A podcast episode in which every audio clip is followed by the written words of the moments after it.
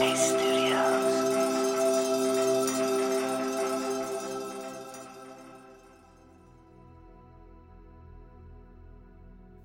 it's Andy here, and welcome to Radio Headspace and to Tuesday morning. I have a friend who, I mean, I've known him a long time now. I don't think he listens to Radio Headspace, but I'll tell him that, you know, we were chatting about him today. Anyway, he's been, I'd say, on a journey for the last maybe 20 years or so, trying to find a greater sense of purpose. He's gone through different sort of phases where he's thought he might find purpose in his work, where he's thought he might find more purpose at home. And I think ultimately netted out at a point where, okay, well, I don't particularly find a sense of purpose in my work, but as long as it allows me to have a happy life at home, then it's kind of worth it. I mean, he works a lot, so that's a big thing to give up. For him, that's the sense of kind of finding purpose in his life.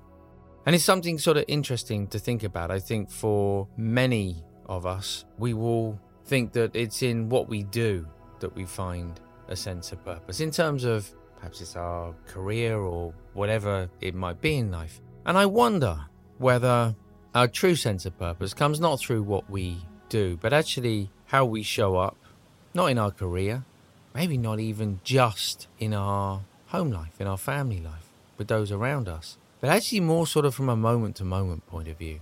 Like when we show up in those moments and we're not distracted, do we feel a greater sense of connection with life? Do we feel a greater sense of fulfillment? Do we feel like there is a stronger sense of purpose? We might not be able to articulate it necessarily, we might not even be able to explain it, but maybe that doesn't matter. Perhaps it's showing up with a moment of kindness for someone around us. Not necessarily trying to fix something, not trying to change something, not necessarily doing anything other than listening to another person, putting an arm around them, giving them a hug.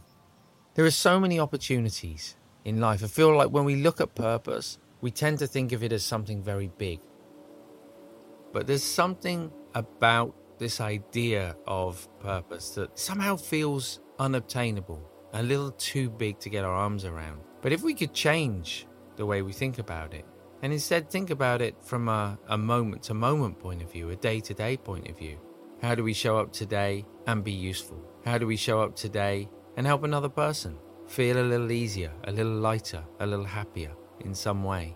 I can't help but think if we lived like that day to day, then our life would inherently take on purpose and we would be able to forget about whether purpose comes from this or that. Instead, just showing up, being present with a kind, open, and curious mind.